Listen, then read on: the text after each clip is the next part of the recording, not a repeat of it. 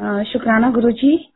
अ, हमने हमेशा सुना है कि गुरु जी अपनी संगत को ब्लेस करते हैं बट संगत भी नहीं वो सबको ब्लेस करते हैं। ये सत्संग मेरे स्कूल के गार्ड का है जो मैं चाहती थी वो खुद शेयर करे बट मैंने बात की।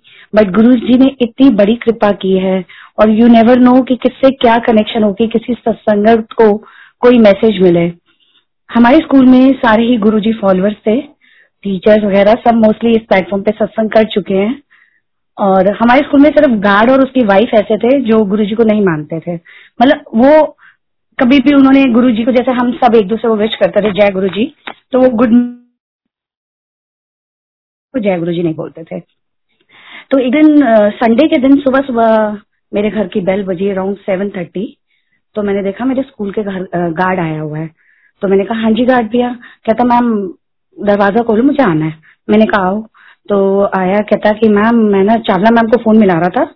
उनका मिला नहीं है, जो हमारी डायरेक्टर थे स्कूल की। तो मैम, मेरी ना बेटी को डॉक्टर्स ने बोला है इमीडिएटली हॉस्पिटल में एडमिट करना है और उसकी सर्जरी होगी। मैंने कहा, क्या बात कर रहे हो? उनकी डॉटर शायद थर्ड या फोर्थ में थी। मैंने कहा, हुआ क्या ऐसा कोमल को? तो कहते, उसकी ना छाती पूरा कोल्ड और कफ जो होता है, वो जम गया है। तो वो कह रहे हैं कि वो इतना ज़्यादा है, क्योंकि उसको तीन चार दिन से फीवर चल रहा था तो जब इन्होंने करवाया एक्सरे तो उसमें बहुत है तो वो कहते हैं इमीडिएटली हमें करना पड़ेगा। मैंने कहा, रुको रुको, मैं मैम को फ़ोन मिलाती हूँ। तो मैंने मैम को फ़ोन मिलाया तो वो कहते कि, मीनू नहीं, ये गवर्नमेंट हॉस्पिटल है। हम पहले एक बार किसी बालाजी में ले लेते हैं इसकी अपॉइंटमेंट और वहाँ दिखा देते हैं। मीन मुझे याद आया कि मेरे स्कूल का एक डॉक्टर पेरेंट है, जो बहुत हायर लेवल पे था। तो मैंने उनको कॉल किया। मैंने कहा, सर, ऐसे ऐसे ये हुआ है। तो वो कह रहे हैं तो वो कहते कि, देखो मैम, मैं तो अभी हॉस्पिटल से निकल चुका हूँ तो आप चार बजे उसको रिपोर्ट्स के साथ मेरे पास भेज। दो तो मैंने कहा, भैया गुरु जी ब्लेस करे, आप आप घबराओ मत और अभी ऐसा कोई डिसीज़न मत लेना जब तक हम आपको ना कहें, कोई सर्जरी नहीं करानी है। तो वो कहता, नहीं, वो कह रहे हैं कि दो, तीन दिन तो पहले हम मेडिकेशन पे रखेंगे फिर सर्जरी करेंगे। तो मैंने कहा, आप अभी कुछ मत कराओ। तो कहता, मैम, मैं तो फिर मेरी वाइफ और तो हॉस्पिटल में है मैं बच्चों को, मैंने कहा, कोई बात नहीं, उनके दो छोटे बेटे थे, आप उनको छोड़ जाओ मेरे पास।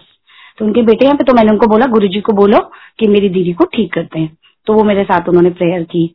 नेक्स्ट डे उस दिन तो उसका, उनका शाम को मुझे फिर कॉल आया कि, मैम, जिस डॉक्टर जो डॉक्टर उसको देख रहा है, वो बहुत ही रिनाउंड डॉक्टर है बट मेरी उनसे बात हो गई है कि सर्जरी ना करके हम उसका जो कफ है थ्रू स्ट्रेंजेस निकालेंगे तो मैंने कहा, सर, बच्चे के लिए वो बहुत पेनफुल प्रोसेस होगा।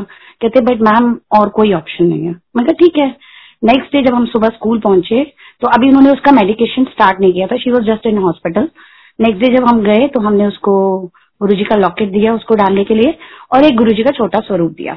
और वो स्वरूप देते हुए ना हमने बड़े दस ऐसे बोला, देख लो, इसका निरादर नहीं होना चाहिए, ये हमारे गुरु जी का स्वरूप है। और ना हम गुरु जी को लेकर सारे पॉजिटिव होते ही हैं कि कोई उनकी बेकदरी ना करे। तो इवन मेरी डायरेक्टर ने भी कहा कि, गार्ड भैया, देखो, ये मुझे वापस चाहिए होगा, इसको अब भी ले जाओ और बेकदरी नहीं होनी चाहिए, उसके पिलो के नीचे रख देना। कहता है, ठीक है, मैम। और आपको पता है कि संडे को जनरली गवर्नमेंट हॉस्पिटल में डॉक्टर्स नहीं आते। तो उस दिन तो उसका कुछ भी स्टार्ट नहीं हुआ। और मंडे को ये इसने सुबह सुबह ले जाके उसको लॉकेट डाल दिया और उसके सरहाने के नीचे गुरु जी का स्वरूप रख दिया। तो उस दिन शाम को डॉक्टर आया, दिन में तो कोई डॉक्टर नहीं आया। शाम को उन्होंने बोला कि हम इसका कल से स्टार्ट करेंगे मेडिकेशन बट हम इसको मेडिसिन जो है, पहले हमें कुछ डिफरेंट देनी पड़ेगी क्योंकि सर्जरी नहीं करनी है तो आप कल दोबारा से टेस्ट कराओ। तो उन्होंने कहा, ठीक है। तो वो टेस्ट कहीं बाहर से कराना था, जहाँ से पहले कराया था। तो संगत जी, आप मानोगे नहीं कि अभी सिर्फ़ दो दिन गुरु जी हुआ था कि दो दिन, एक दिन गुरु जी के प्रेयर की गई नेक्स्ट डे गुरु जी का स्वरूप और पेंडेंट है उसके पास एंड थर्ड डे जब उसका सुबह, उसका टेस्ट हुआ एक्सरे उसमें कहीं भी एक सिंगल पैच भी नहीं। कफ एंड कोल्ड जो इतनी जमा हुआ था, वो तो भूल जाओ। और वो कहते हैं, मैम, हमें इंग्लिश समझ नहीं आती है। बट वो सारे डॉक्टर्स उन्होंने उसी वक्त बाकी डॉक्टरों डॉक्टर्स को बुलाया और जब वो सब ऐसे कर रहे थे तो उससे हमें समझ आ रही थी कि ये कैसे हो सकता है।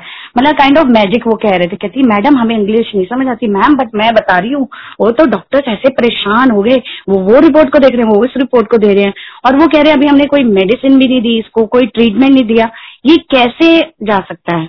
तो कहती मैम उस वक्त मुझे लगा, ये तो गुरुजी ने किया है।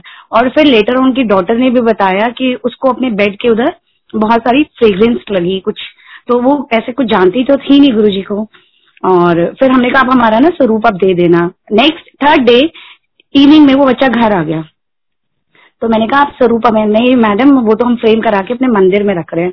और आप मानोगे नेक्स्ट डे ही वो पूरी फैमिली बस पे जाके, इतनी दूर, पश्चिम बिहार से जाना, वो पूरी फैमिली छोटे छोटे बच्चों को लेके, वो गुरु जी का शुक्राना करके आए।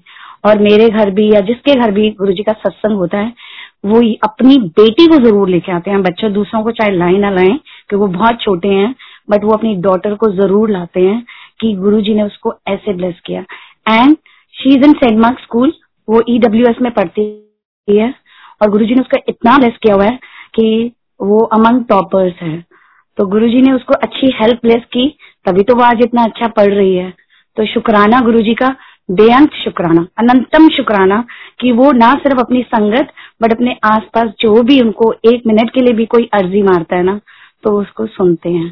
Thank you guru ji thank you so very much और अब वो जब भी मिलता है, जय गुरु जी मैम, जय गुरु जी तो थैंक यू गुरु जी